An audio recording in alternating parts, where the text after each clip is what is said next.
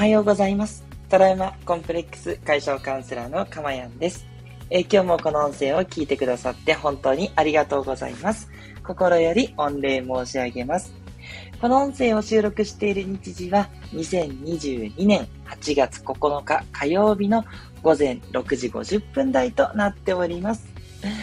えー、予告した通りですね、今日はですね、えっ、と、那須高原の方に旅行に来ておりまして、えー今ですね、えーサンバレー那須っていうホテルに泊まってるんですけど、ホテルの、えー部屋から放送しております。えっ、と、ほんとラッキーなことにですね、あの、二部屋ね、あの、親戚と一緒に借りて使ってるんですけど、あの、ちょっと事情があって、あの、赤ちゃんとかもいるんで、みんなで一緒の部屋でね、えー休みたいねってことになって、で、そしたら、もう一部屋空くじゃないですか。その空いた部屋の方を、あの、私、かまやんが一人で使っていいっていうことになって、もう誰もいないのでね、ゆったりと放送できております。ね、家族もですね、いいじゃん、じゃあもう一人で放送してから合流すればいいじゃん っていうことになって、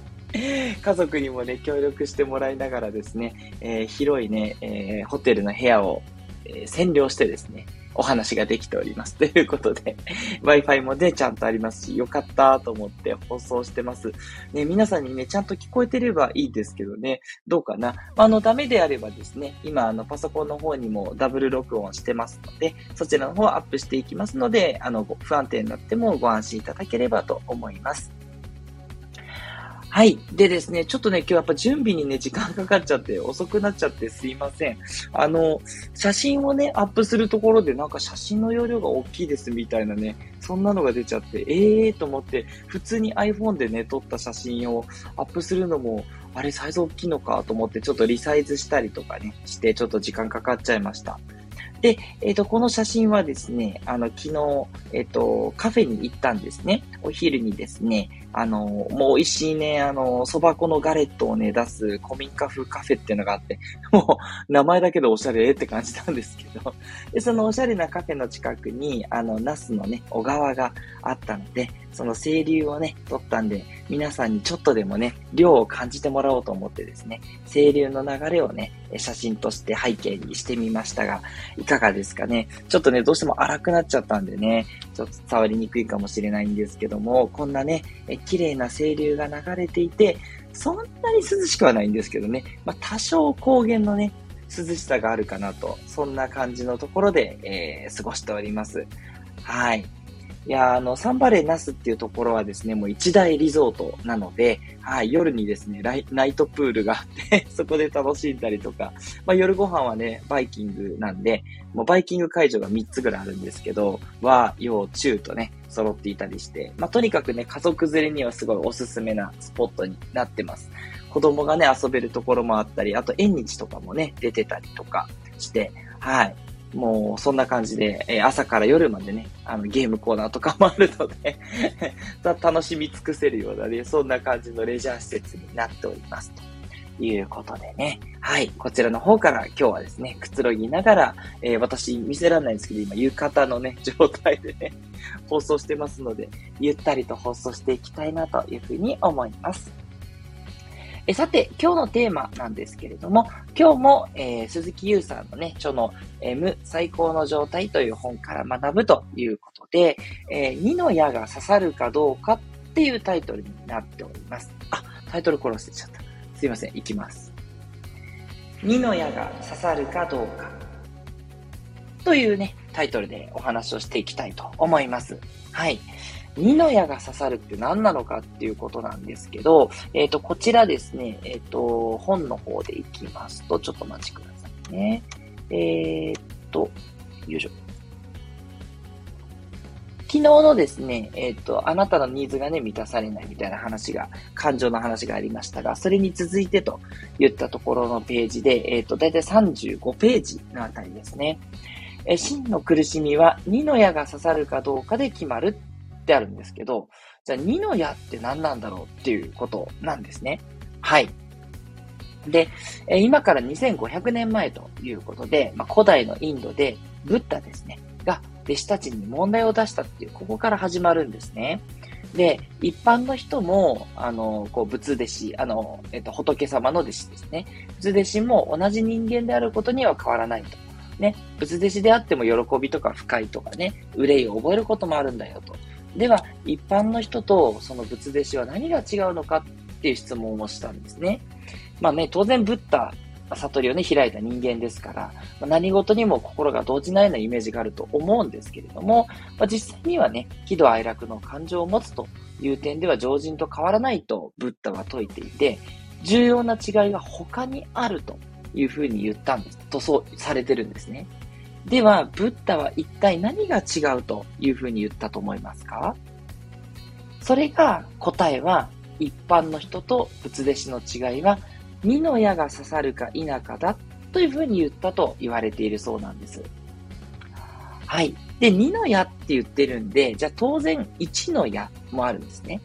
二本目の矢があるということは当然一の、一本目の矢もあるということで、何かっていうと、一の矢っていうのが、えっ、ー、とですね、えー、いろんなことが、えー、突然起こるということですね。天変地異があったりとか、予期せぬ病気になったりとか、まあ、急に襲われたりするとかね。まあ、そういったことっていうのは誰でもあると。まあ、我々の現代でいけば、まあ、突然仕事上でトラブルが起きるとか、なんか突然家族にね、そこ、あのー、怪我があったりとか、入院するとか、事故に遭うとか、まあ、そういったいろんなね、あの、悲しいこと、辛いことってあると思うんですけど、まあ、そういったことが起こるというのが一の矢だと言ってるんですね。で、これはもうしょうがないですよね。生きてる限りね、事故だったりとか、辛いことが起きるって、その、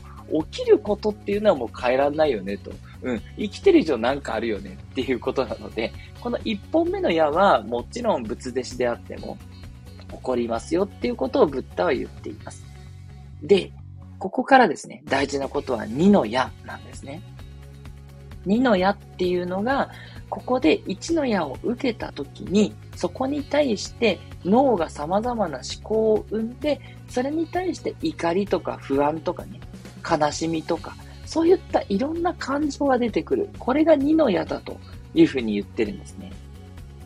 はい。まあでもこの二の矢っていうのはね、どうしてもありますよねっていうことを言っていて、まあ例えば上司が理不尽な文句を言ってくるっていう、これは一の矢ですと。で、それに対して、いや、自分が悪かったのかなとか、まあ、それともね、上司がね、リーダー失格なんじゃないって思うかとか、そういったことで思い悩んだりしますよね。なんでこんなこと言ってきたんだろうって。それが、ちょっと考えてしまうことが2の矢だっていうふうに言ってるんですね。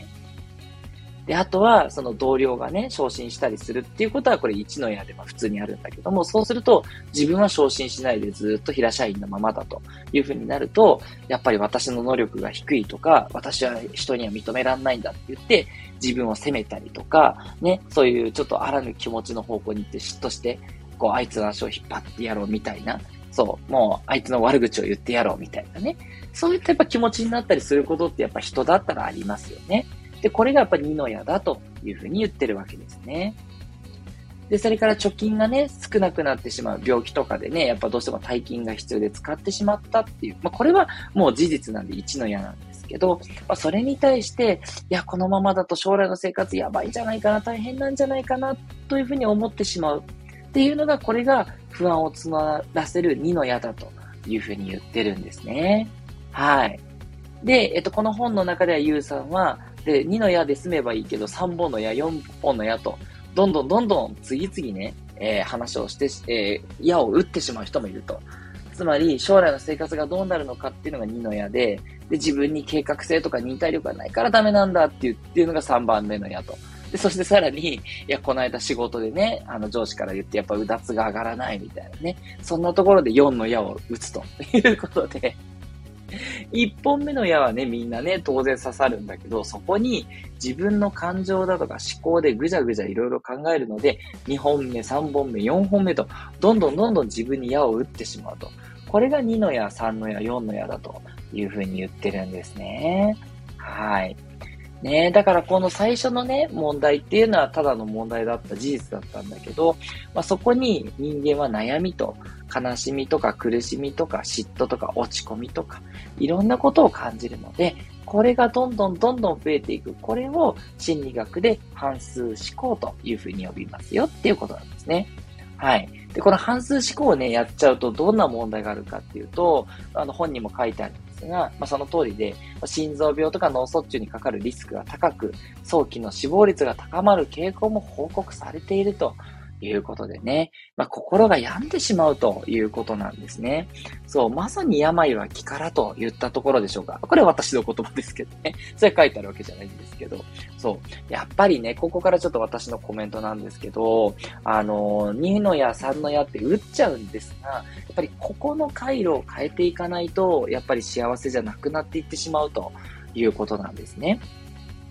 で、その悪いことを考えてるって、その状態こそが、その現実を作っちゃう。やっぱりここが引き寄せになっていくので、やっぱり自分の中でそれを反数してると、これを潜在意識がやっぱり反応していって、あ、自分ってダメな人間なんだなとか、自分って嫉妬するっていうのが好きな人間なんだなっていうふうに、あの潜在意識が勘違いしてしまって、そういう現実をどんどんどんどん引き起こしていってしまうんですね。つまり潜在意識っていうのはいい悪いはないので、基本的にその人が思ってること、そう感じてることっていうのをどんどん巻き起こしやすくしていくんですね。まあそういうふうに自分が思ってるから、そういうふうに思うっていうのが、なんていうのかな、心地よいというか、それがデフォルトだと思ってしまうんですね。とするとそういうデフォルトの現実がやっぱやってきてしまうっていうことなので、やっぱり2の矢3の矢を打つというところをちょっとでも変えていく。やっぱこれが大事なんじゃないかなと。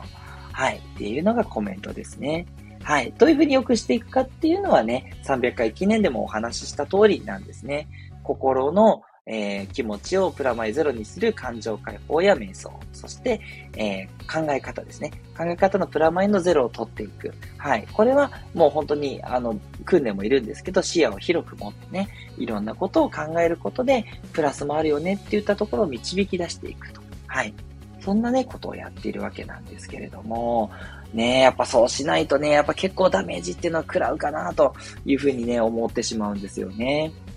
はい。ということで、いかがでしょうか ?2 の矢、3の矢ね、気をつけないといけないなという、そんな、えー、一箇所を取り上げてみました。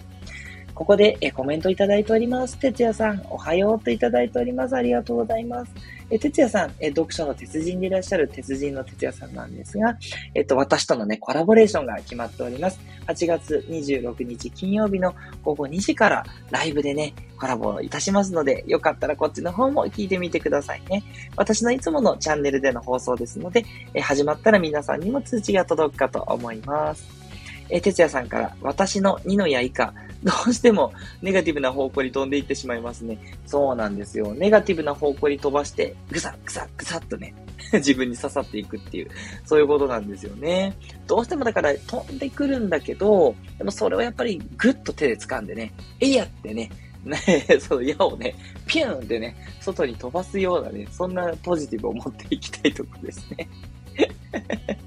刺さる前にグッて矢を掴むみたいな感じですね。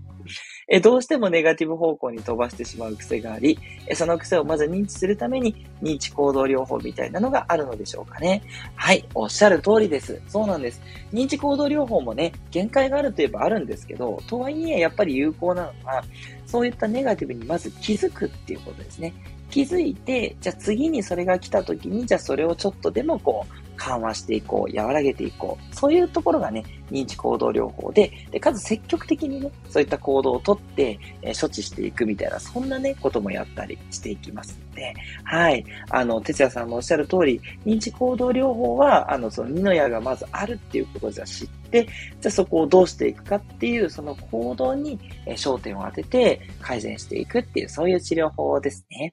はい。私はですね、それはいいと思うんですけれども、やっぱりその以前に、そもそもその思考回路自体を、こう、なんていうのかな、アプローチして変えていくっていうことがいいんじゃないかなとは思いますので、感情と、えー、その思考ですね、いい悪いっていうところのバランスを取るって、このバランスを取る的なカウンセリングっていうのをやっておりまして、それがいいんですけども、認知行動療法がね、当然効くっていうパターンもありますから、ね、あの、まずはこれ今日知っていただくっていうことでも、やっぱり効果があるので、あのね、お伝えしたと。そういうことなんですね。はい。いかがでしたでしょうか ?2 の矢、3の矢を打ってね、半数思考にならないようにですね、あの、やっちゃうのは仕方ないと思うとこもあると思うんですけど、ね、それをね、ぜひぜひね、えー、意識していただくだけでもね、変わっていくというふうに思っています。あ、哲也さん、さらにコメントいただいております。認知の歪みは、もしかしたら、矢尻の歪みだったのかも、笑い。そうですよね。だから変な方向に、いいの矢が飛ぶかもしれませんね、と。そうなんですよ。変な方向に飛んでね、自分、ね、なぜかこう自分の痛いとこに刺さっていく。そんな感じのイメージですかね。はい。なのでね、矢が飛んできても、キュイッ、キュイ、キュイって感じでね、かわしていく。そんな感じもいいかもしれないですね。はい。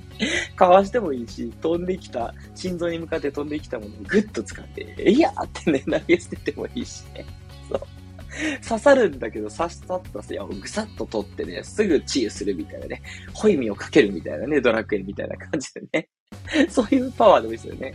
対処はね、何でもいいと思うんですけど、はい。私はね、そもそもやっぱり矢が飛んでこないようにするっていうカウンセリングをやらせていただいてるんで、ね、ご興味ある方はね、またご連絡いただければと思うんですけれども、はい。どれでもいいと思います。結局はね、あの、幸せに過ごせればいいわけですからね。皆さんのね、あの、タイプに合った、そしてこれならできるんじゃないかっていうことをね、やっていっていただけるといいと思っております。トラウマコンプレックス解消カウンセラーのかまやんでした。明日もですね、え那須高原からお伝えしたいと思いますので、何かね、皆さんの心にね、え癒しを与えられるような、そんなね、また景色を撮っていきたいと思っております。ではでは、皆さんもどうぞ素敵な夏のひとときをお過ごしください。ありがとうございました。